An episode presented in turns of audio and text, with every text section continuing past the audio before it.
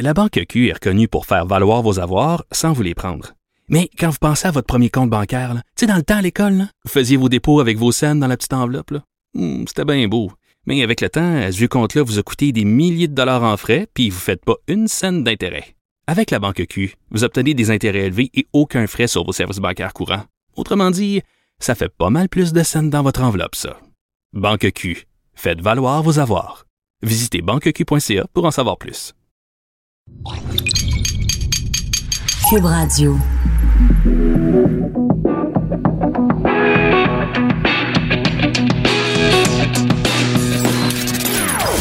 Des opinions bien à elle. Sophie Durocher. Son franc-parler ne laisse personne indifférent. On n'est pas obligé d'être d'accord. Bonjour, c'est Sophie Durocher au micro. Très, très, très contente d'être de retour avec vous pour une autre semaine d'émission où on va échanger des idées. On va peut-être se chicaner. Eh, Il y a eu toute une chicane la semaine dernière. Oh là là là là là.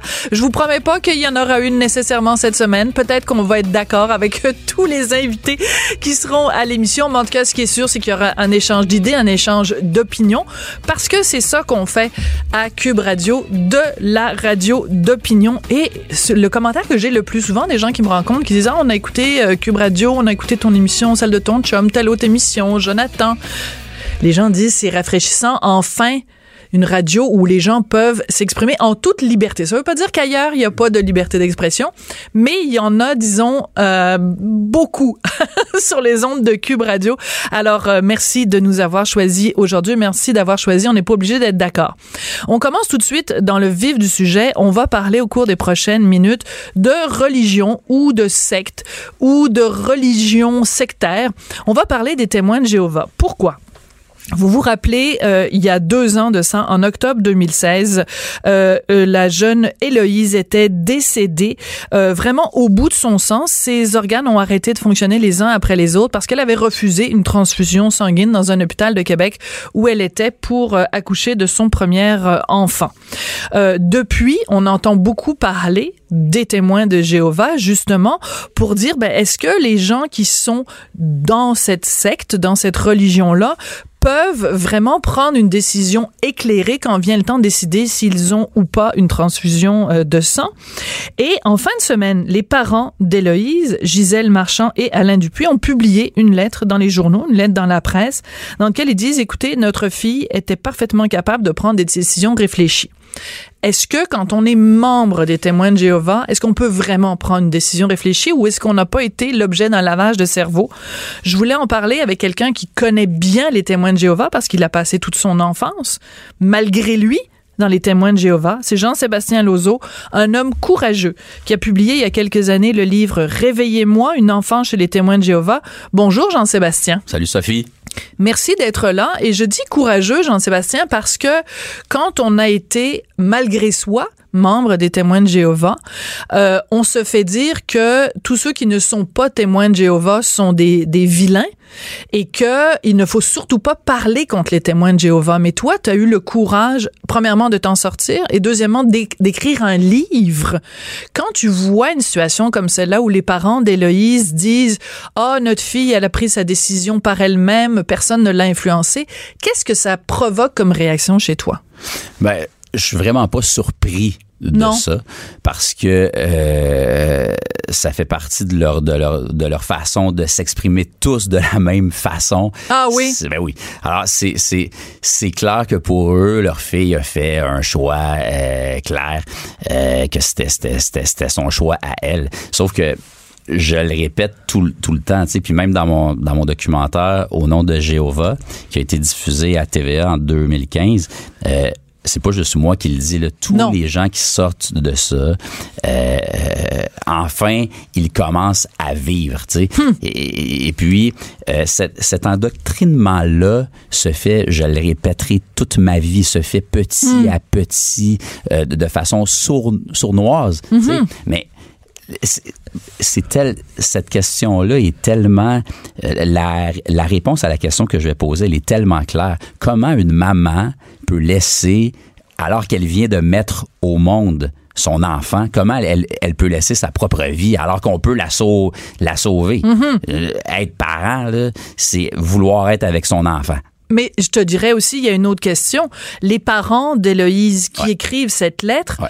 on peut aussi, je sais que dans la société dans laquelle on est, on n'a pas le droit de juger, puis là, il faut accepter tout le monde comme ils sont. Mais est-ce qu'on peut aussi poser la question, comment des parents trouvent respectable ou trouvent correct que leur propre enfant se soit laissé mourir au bout de son sang dans des douleurs atroces au nom d'une idéologie, au nom d'une religion? Bien on sûr peut poser cette question-là. Ben, il faut. Et c'est, moi, je dirais que c'est un devoir de de de se questionner sur, sur ça parce que c'est, c'est, c'est impossible. Je veux dire, peu importe à quoi tu crois, Hmm. on laisse pas mourir ses enfants. Alors, ces parents-là qui ont accepté que leur fille fasse le choix de se laisser mourir alors qu'on pouvait la sauver, parce que c'est clair qu'on pouvait Hmm. Bien la sûr. sauver. Le rapport Une du coroner de sang le sauvé. Ouais. Voilà. Alors, cette, cette question-là se répond très facilement, tu sais. Oui. Jean-Sébastien, juste pour nous resituer, parce que bon, moi j'ai mentionné le livre, toi tu as très justement mentionné le documentaire, j'aurais dû le mentionner aussi. Euh, il faut, il faut vraiment ces, ces deux documents extrêmement importants pour comprendre les témoins de Jéhovah, parce que toi tu l'as vécu vraiment de l'intérieur, t'en as fait du porte-à-porte, t'as été vraiment embrigadé là-dedans malgré toi, c'est important de le mentionner. Explique-nous pourquoi aux yeux des témoins de Jéhovah, pourquoi la transfusion de sang c'est si problématique? Pourquoi c'est associé à quoi? Qu'est-ce qu'il y a de si maléfique dans le fait de recevoir du sang de quelqu'un d'autre? Une doctrine de la Bible, point. That's it. That's it. Alors, tous les, tous, tous les principes, puis ça, c'est, pas juste cette secte-là. Dans toutes les sectes ou les religions, euh, tout part de la Bible ou des, des livres qui se veulent inspirer écrits. de, de Dieu. là.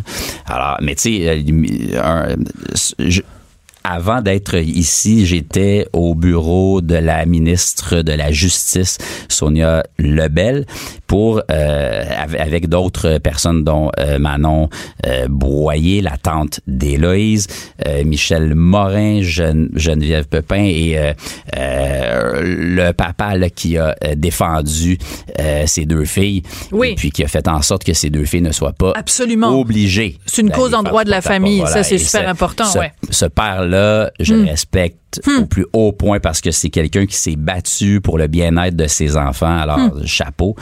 Et puis, euh, donc, ces gens-là sont encore avec la, la ministre parce qu'on on veut sensibiliser le, le gouvernement au, au- au- à ce problème-là de l'endoctrinement Hmm. euh, des, des gens. Surtout, moi, ce qui me concerne, c'est beaucoup les, les enfants, hein, parce Bien que c'est des enfances brisées qui, après, ça prend des, des, des, des, des années à se reprogrammer dans la Hmm. vraie vie, tu sais.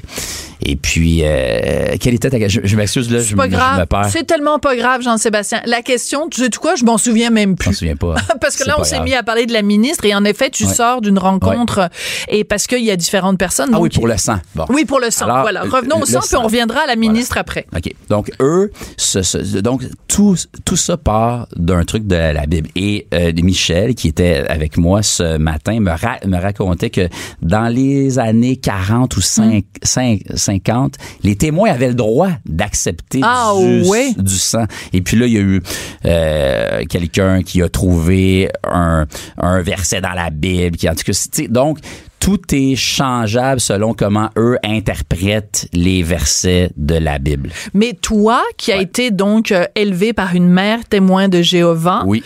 et toi, tu t'es fait endoctriner et tu t'es fait dire pendant toute ton enfance le sang de quelqu'un d'autre, une transmission. Donc, toi, à l'époque, si tu avais dû, tu te- t'es retrouvé à l'hôpital pour une raison Ouais. X et que tu avais besoin d'une transfusion de sang, non seulement ta mère l'aurait refusé pour toi, mais toi, t'aurais été convaincu qu'il fallait pas que t'aies du sang non plus. Ouais. Ouais. C'est sûr que moi, je, je, je l'aurais, écoute, là, c'est, c'est- je, je pense, tu sais, quand t'es jeune, c'est les parents qui décident, là, quand t'as 9 ans, euh, 7 ans, mais, tu sais, c'est sûr que à l'époque, euh, si on parle de moi, je- je- j'aurais pas accepté ça, mais j'avais pas la, la, la, la- Le jugement. le jugement pour le faire. Donc c'est mes parents. Donc ma mère, j'imagine que si j'avais si j'avais été contraint à, à vivre ça, elle aurait refusé que donc Hmm. elle aurait accepté que je meure, là, même si je veux dire oui, elle l'aurait fait. ta mère aurait accepté Ben, que tu meurs ça plus tôt. fait partie de ses, de Voilà. ses croyances.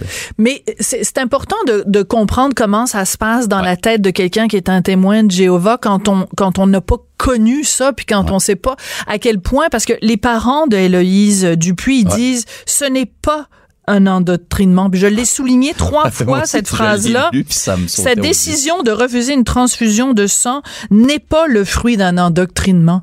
Mais c'est le fruit de quoi? Comment tu peux expliquer ça autrement? T'as réagi de la même façon quand t'as lu la Quand lettre. j'ai lu ça, j'ai ri parce que je, je m'attendais à ça. Si eux sortent dans les jour, dans les journaux, c'est vraiment pour dire un tel commentaire. Je suis pas surpris, mais j'aime, j'aimerais ça avoir la chance de les confronter Hmm.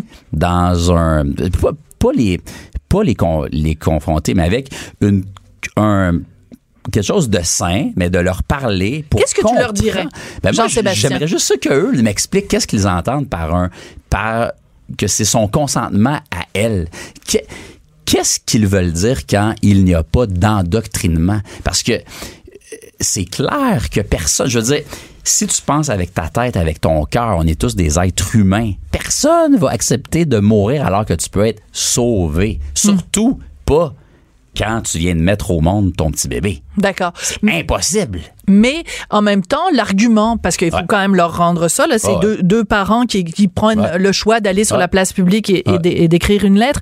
Eux, ils disent notre fille est super intelligente, a gagné des ça n'a prix rien du à voir avec Ben, le choix. ça. Ça n'a rien à voir. Ça n'a rien à voir. Euh, Rappelons-nous, ça me vient en tête, euh, il y avait une secte là, du Temple solaire ou je, Ben je oui, sais pas quoi. l'Ordre du Temple solaire, l'OTS. Les, les, les membres de cette secte-là étaient des gens euh, bri- brillants. Oui, des, ingénieurs, puis des avocats, avec l'intelligence. c'est un très bon point que tu ramènes. C'est Ben un très bon point. C'est pour ça que c'est- c'est c'est un peu du n'importe quoi, le- leur lettre. Là. D'accord. Euh, Il y a euh, donc cette rencontre qui a lieu, qui est encore en train de se dérouler en ce moment. Ouais. Donc toi, tu as quitté la rencontre pour Oui, venir oui, nous parler, je je l'apprécie.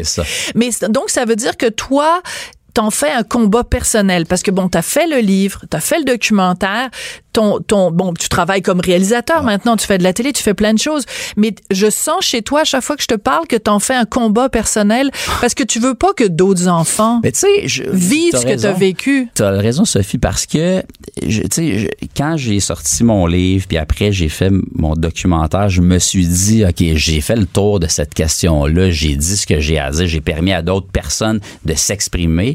Puis, on, on dirait qu'au même moment, ça fait en sorte qu'il y a plein d'autres sites de, de genre de, de trucs qui sortent et qui, f- qui, qui- donc on parle de ce thème-là, de cette secte-là. Là, il y a le cas de, de euh, des, des Loïs, il y en a d'autres. Alors, je me, je me dis, même si j'ai écrit mon livre, réalisé mon documentaire, il faut qu'on en parle Hmm. Ta encore. job est pas fini, ton travail la est pas job fini. pas sais. Absolument pas. Donc, quand j'ai rencontré Manon, j'ai vu sa détermination et toutes les et tous les, les autres toutes les autres personnes qui sont avec elle, je me suis dit bon, si je peux faire quelque chose pour expliquer ce que c'est puis le marteler là, cette secte là force les, les lave le cerveau de nos enfants, puis quand on sort de ça, c'est pas simple, c'est pas facile, puis il faut se questionner en tant que société. On laisse des gens on accepte que des gens se laissent mourir pour une croyance religieuse. Moi, quand je le dis, je le dis avec un certain dé- dégoût et désespoir. Je peux pas croire qu'on laisse ça faire. Ça se peut pas. Est-ce qu'on est coupable tous de non-assistance à une personne en danger quand on fait ça, quand on laisse Héloïse Dupuis mourir au bout de son sang? Ben, moi, je pense que oui, parce que, sais, puis en, en même temps, je comprends les médecins, eux, veulent pas avoir des, des, des, une suite négative à ça. Mettons qu'ils la forcent, puis tout ça. Après, c'est eux qui peuvent malheureux. c'est- Mais c'est là où ça devient malsain. Alors que eux voudraient faire leur travail, ils ne peuvent même pas juste parce qu'il y a une question de Dieu dans ce. Parce que si Héloïse était arrivée à l'hôpital et qu'elle avait dit je refuse la transfusion de sang parce que euh, je, je, je suis pas de bonne humeur aujourd'hui, les gens auraient dit ben là laisse faire. Voilà. Euh, tu sais si elle avait dit ah moi euh, je suis euh, caquiste puis à la CAQ, Ouais, on on- trouve pas ça. voilà. Les gens auraient dit, ben voyons, la politique a rien à voir là-dedans. Voilà. Mais là, tu sors la carte de la religion, puis là, tout d'un coup, tout le monde fait comme, ah, est acceptable. c'est une croyance religieuse, on est obligé de la respecter. Il y a quelque chose de d'absurde. tu, peux, tu peux pas le mieux dire. C'est fou. OK, alors...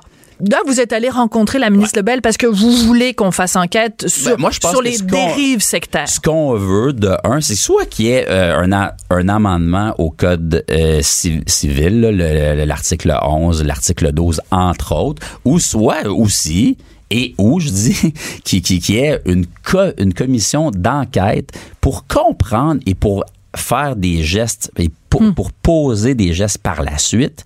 Euh, qu'est-ce que l'endoctrinement? Parce que, tu sais, mettons que moi, euh, je suis quelqu'un qui s'est fait battre. Je vais avoir des marques sur mon corps. Sais, mais quand, quand tu te fais battre dans ta tête, il n'y a pas de marque. Alors, l'enfant, là, même si tu lui parles, il va quand même dire qu'il est bien là-dedans. C'est normal. Un enfant dit habituellement comme ses parents. Mais si- on creuse et on va au profond de ça, l'en- l'endoctrinement, quand ça part de l'en- de l'enfance, c'est là que ça devient difficile quand il y a reprogrammation. Parce que dans le cas d'Héloïse, elle était dans cette secte-là depuis son enfance. Alors, ça faisait toute sa vie, on lui a martelé les mêmes choses sans cesse, sans, sans cesse. Alors oui, c'est probablement son, c'est très- c'était probablement ça qu'elle a, qu'elle a dit, qu'elle refusait le sang. Mais est-ce que c'est ça, dans le fond, qu'elle aurait dit pour vrai s'il n'y avait pas eu endoctrinement? Je Moi, comprends. moi, là, j'ai rien contre le, le- je, je suis pour la liberté. Alors, mais il faut que tu sois libre, justement, de. Si Donc, tu, dis- exprimer ta, lib- ta liberté, il faut que tu sois à la base un être libre. S'il y a endoctrinement, à la base, tu n'es pas libre. Donc, tu dis que des enfants qui ont été élevés euh, par des parents témoins de Jéhovah ne sont pas des enfants libres. Voilà. Moi, là, je, je peux par- parler de moi, je peux pas parler des autres, mais je peux vraiment parler de moi. Est-ce que j'étais un enfant libre? Non. Quand est-ce, est-ce que ça me tentait d'aller faire du porte-à-porte? Tous les samedis matins? Et là, on ne parle pas de demander à son enfant de manger du, bro- du brocoli parce que c'est Hmm. bon pour sa santé. Même si l'enfant dit non, faut que tu, faut qu'il en, qu'il en mange. C'est autre chose, là. Mais là, là, on parle de mets ta, mets ta cravate, prends ta Bible, prends ton réveillez-vous, prends ta tour de garde, puis de 9h à midi le samedi matin, tu vas frapper aux portes pour dire aux gens que bientôt il va y avoir le paradis sur la terre. Je pense que ça fuck une, euh, une certaine vie, ça, un certain pan de ta vie, tu sais. Combien de temps ça t'a pris? Tu parlais de, donc, de cet endoctrinement. Tu dis c'est difficile de se dé- déprogrammer, ça prend des années. Ouais. T'as quel âge aujourd'hui, Jean-Sébastien? 43. 43. Ouais. Est-ce que t'es déprogrammé complètement? Je le souhaite. En tout cas, oui, ça, c'est sûr, parce que j'ai jamais cru à ça. Sauf que malheureusement, j'ai été forcé de faire des choses qui étaient en lien avec ça parce que ma mère était dans cette secte-là et je vivais avec ma mère. Et quand tu as six ans, je le répète, tu fais qu'est-ce que tes parents font. Mais heureusement, moi, j'avais une famille autour, euh, ma marraine, mon, mon parrain, mon père qui était pas dans cette secte-là, mes grands-parents. D'a- D'ailleurs, je salue ma, ma, ma mamie qui est euh, décédée hier soir. Alors, ben, grâce à elle, et je, je parle d'elle mon, dans le livre? Mon, mon livre, tu. Alors, c'est ces gens-là autour de vous qui vont faire en sorte que vous allez vous reprogrammer plus vite, tu sais. Mais, mais, mais tu sais, où, où ça marque, même si je crois pas à ça, il y a des j'ai il y, a, il y a comme des gestes dans la vie que tu fais pour t'exclure de ça donc tu vis un peu dans dans ton monde imagi- im- imaginaire si je peux Ouais, dire ça ouais. tu alors quand tu reviens à la vraie vie t'as des t'as des genres de, de réflexes, t'as des genres de patterns des Ouais. fois qui sont pas nécessairement sains ou corrects et mais c'est ça qui t'a permis de passer au travers, tu sais. Alors voilà, donc pour pour certains, pour moi, je pense pas que ça a été si problématique, mais pour d'autres personnes, euh, oui. Ça l'a été. Écoute, euh, on, on, me fait signe que l'entrevue se termine, mais je veux quand même prendre un 30 secondes de plus. S'il y a quelqu'un qui nous écoute en ce moment, qui est dans une famille de témoins de Jéhovah et qui veut s'en sortir, c'est quoi le message que tu peux lui envoyer, Jean-Sébastien? Très bonne question. Pas tabarnouche, parce que c'est pas facile, hein. C'est, s'il est, est entouré de gens comme ça autour de lui, mais c'est de croire en lui puis de, de, de, de, d'être conscient que la vie ne s'arrête pas à cette hmm. secte-là. Peu importe qu'est-ce qu'on te dit, peu importe vraiment qu'est-ce qu'on te dit, qu'est-ce qu'on veut te faire croire, la vie ne s'arrête pas là. Il y a autre chose autour de ce monde-là. Et c'est pas pour rien que dans les sectes, on, t'en, on, on t'enferme, hein on aurait envie de leur dire, on aurait envie de leur dire réveillez-vous. Euh, voilà. C'est comme ça que ça va. c'est comme ça que ça va se terminer. Jean-Bastien, Jean-Sébastien, merci beaucoup. Je rappelle ton livre. Donc, si vous voulez euh, l'acheter ou vous l'emprunter à la bibliothèque, réveillez-moi une enfance chez les témoins de Jéhovah et tu racontes vraiment l'enfance brisée, l'enfance volée que tu as eue et puis euh, le documentaire donc on est de Jéhovah qui est sur Illico.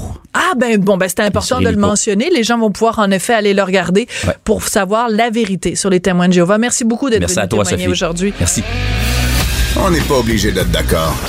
Joignez-vous à la discussion. Appelez ou textez.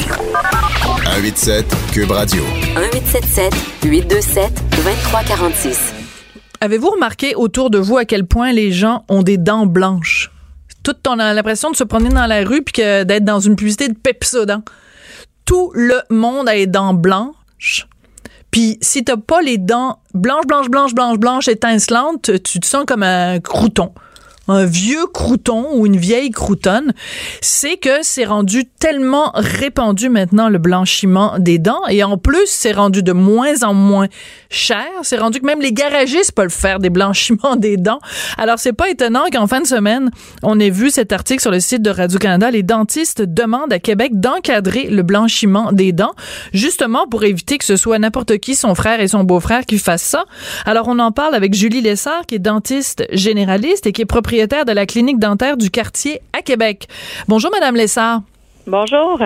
Je me sens tellement mal à l'aise parce que moi, il y a quelques années de ça, je me suis fait blanchir les dents par mon dentiste, mais j'ai pas suivi la procédure au complet.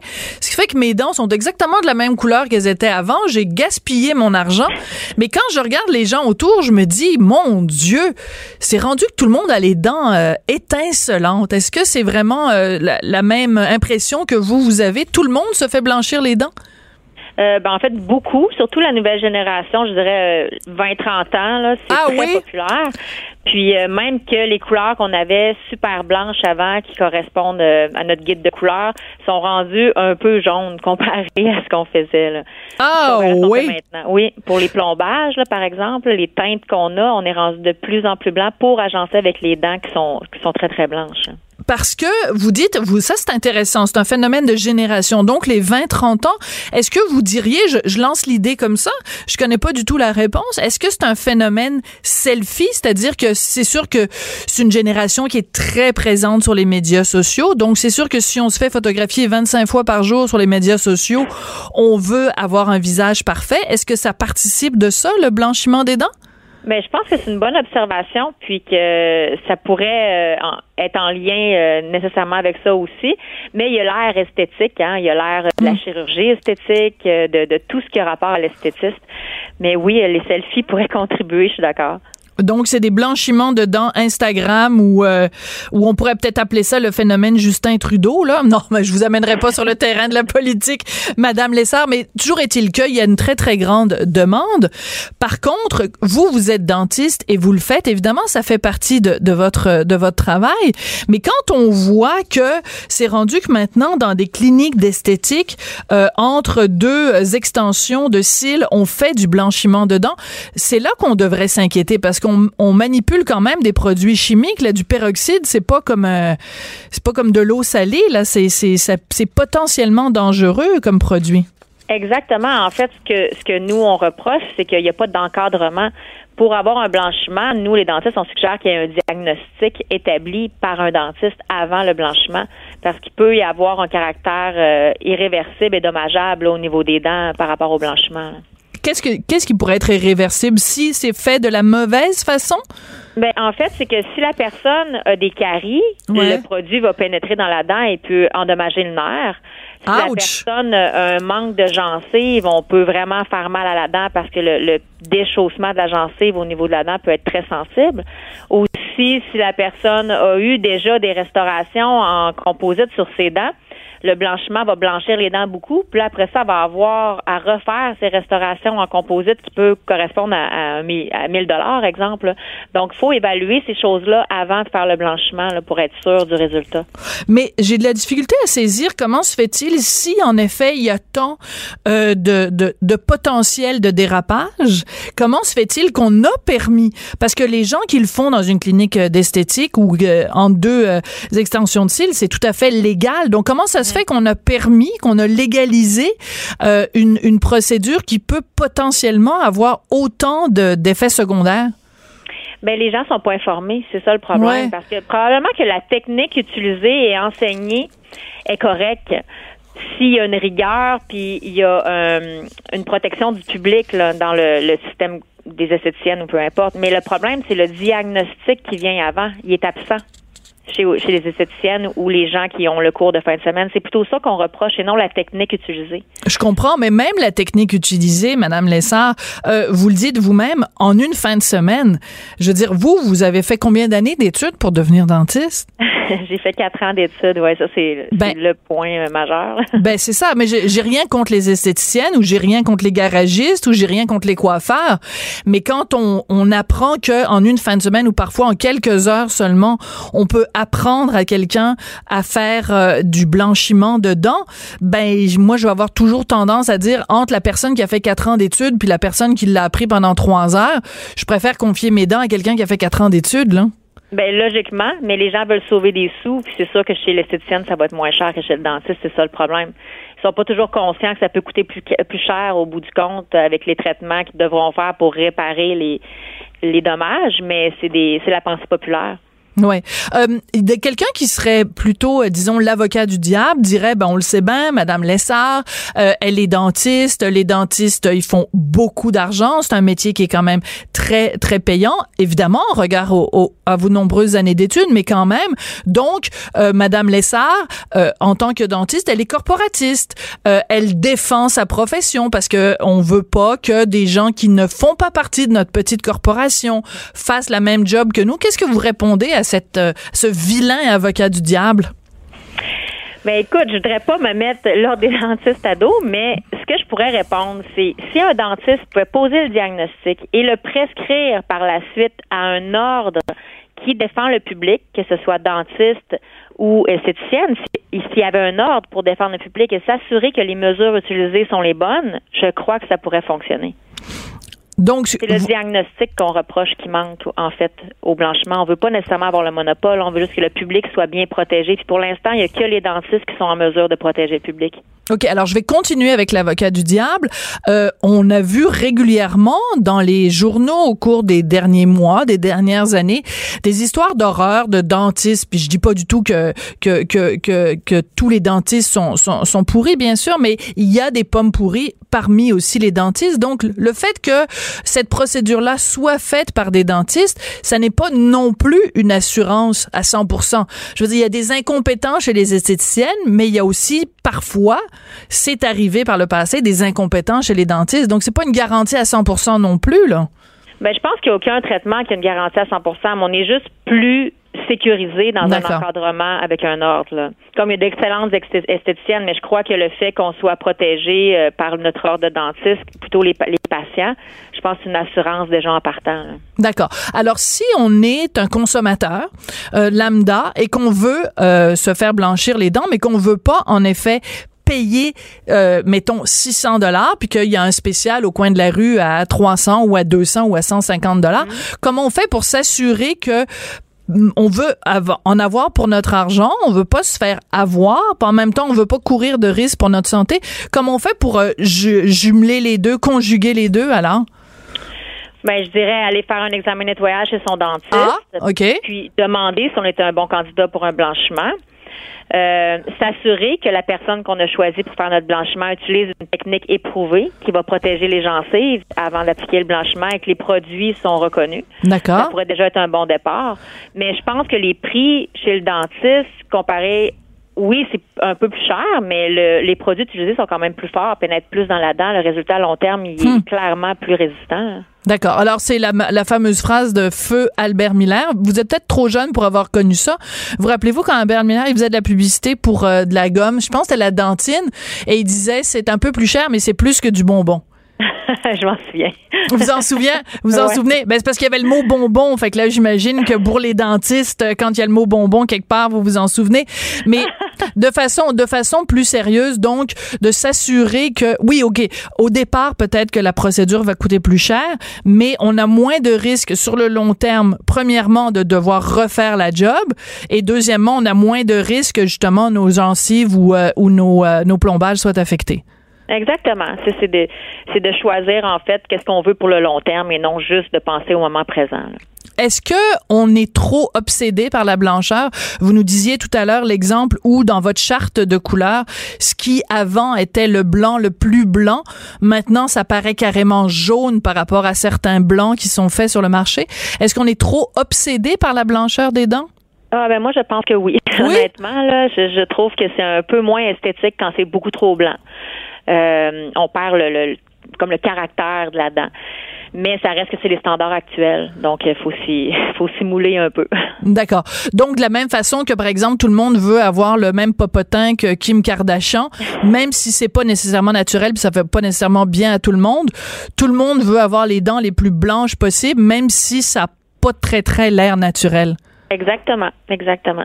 Sauf que c'est pas le popotin, c'est c'est c'est les dents. Les dents. Alors on va peut-être tous se calmer un petit peu avec le blanchiment des dents, puis on va peut-être apprendre à aimer nos, nos dents un petit peu un petit peu jaunâtres, un petit peu euh, hein, on va peut-être apprendre un, un un mouvement vers euh, le, le- les dents un petit peu moins euh, étincelantes. De toute façon, quelqu'un qui a les dents trop blanches, je m'excuse, mais la première chose à laquelle on pense, c'est coudon, ouais, c'est sûr que tu sors de, de t'être fait blanchir les dents là. Oui, c'est sûr. Avec tous les produits blanchissants qui se vendent, de toute façon, c'est facile de les entretenir, les garder aussi blanches. Euh, c'est sûr que ça fait un look plus rajeuni. Là, on parle pas d'avoir des dents jaunes, mais on parle juste d'avoir une blancheur quand même assez naturelle, plus euh, normale que très très blanc comme euh, des dents artificielles. D'accord. Alors, si vous devez porter des lunettes de soleil quand vous regardez un ami qui a les dents blanches, c'est peut-être parce que ses dents sont trop blanches. c'est bien dit. D'accord. Merci beaucoup, Madame Lézard. Ça a été un plaisir euh, de vous parler. Puis c'est important de faire euh, ces, ces, ces types euh, de mise en garde. Encore une fois, on dit pas que les gens qui sont des esthéticiennes ou autres qui le font, le font pas bien, mais c'est important d'avoir un diagnostic avant pour s'assurer qu'on n'a pas de problème de santé dans six mois ou dans un an. Votre résumé est parfait. Bon, ben j'aime ça, j'aime ça me faire dire que je suis parfaite.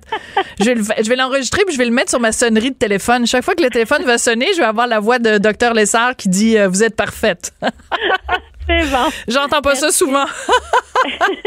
Sauf mon mari. Bon, on va se quitter là-dessus. Merci beaucoup, Julie Lessard. Merci à Donc, vous. merci d'être venue euh, euh, éclairer notre lanterne. Donc, euh, dentiste généraliste, Julie Lessard est propriétaire de la clinique dentaire du quartier à Québec. On n'est pas obligé d'être d'accord.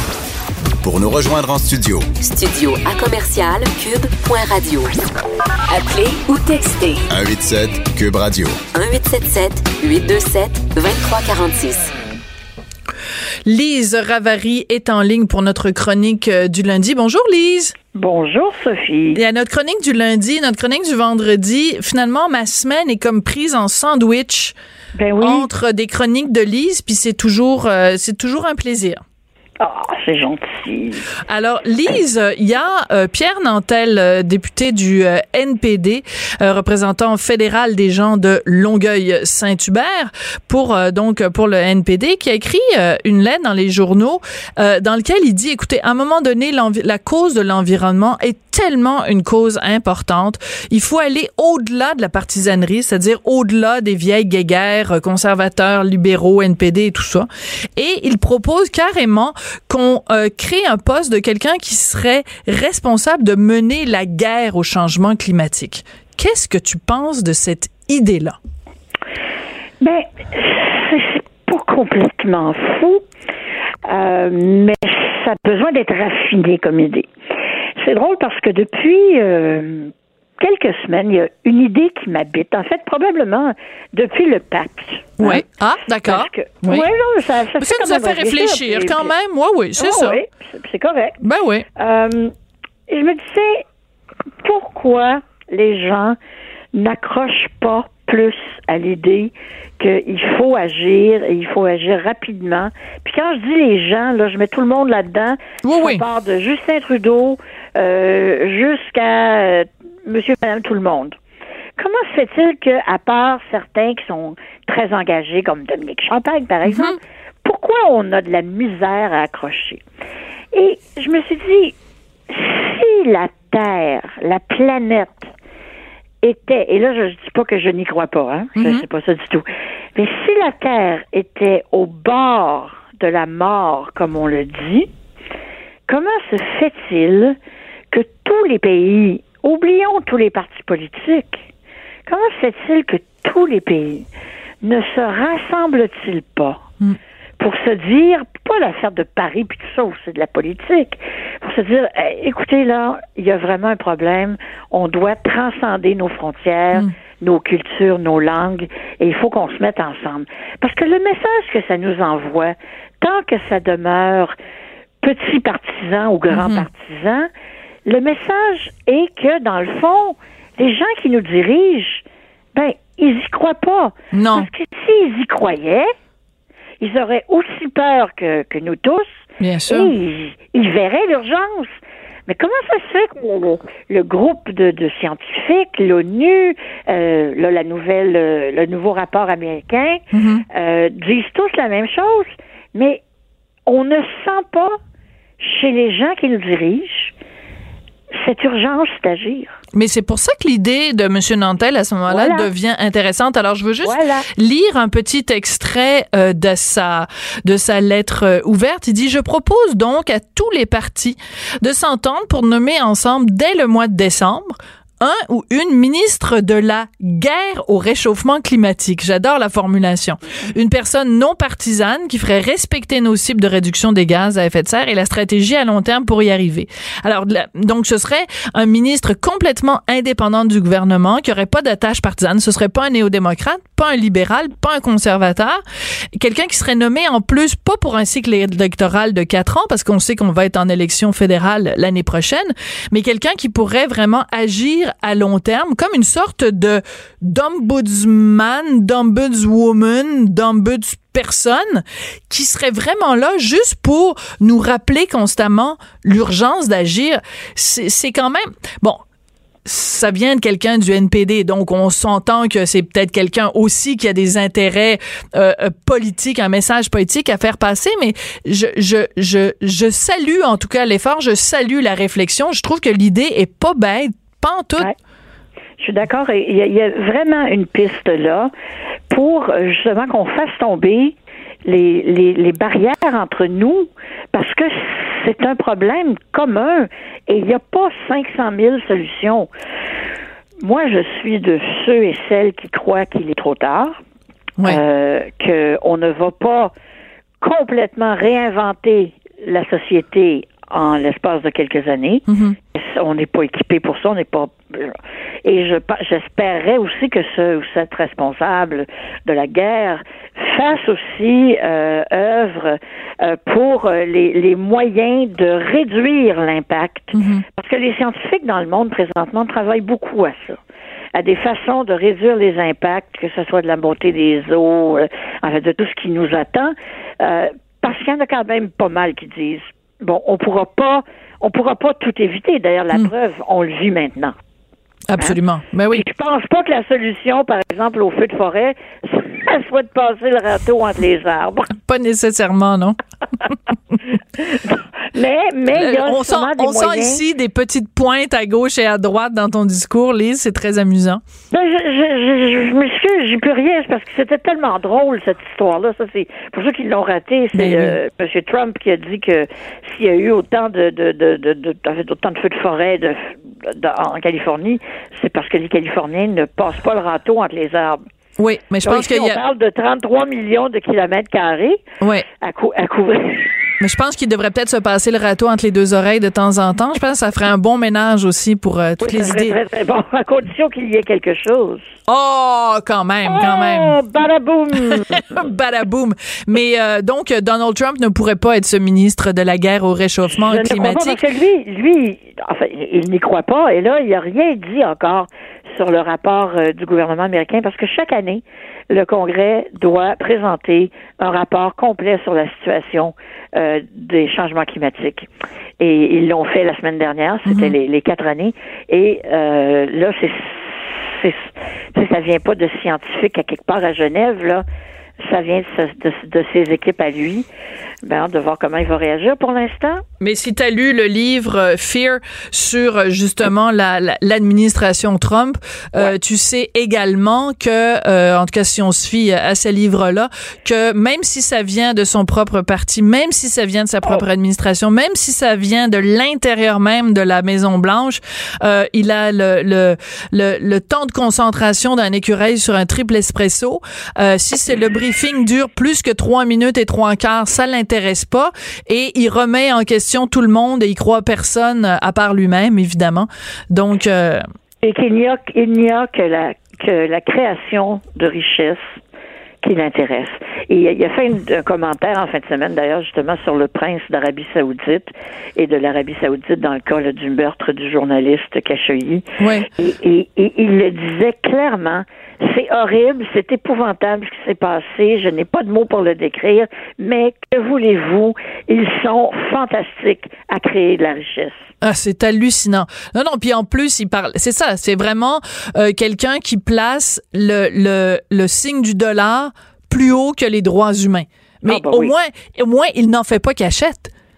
Non, au moins, c'est vrai. pas- il est moins. pas hypocrite. d'être euh, d'être transparent là-dessus. D'être euh, tout à fait transparent là-dessus. Écoute, de, de du dossier euh, de l'environnement, on va passer au, au dossier de, de, de l'immigration. Alors, on l'a vu, hein, c'est euh, centaines de migrants euh, partis du, du cœur de l'Amérique latine pour euh, tenter leur chance aux États-Unis, pour fuir la misère. Euh, et, euh, ben... Donald Trump clairement qui dit ben écoute euh, on reçoit avec une brique et un fanal et un mur et des gaz.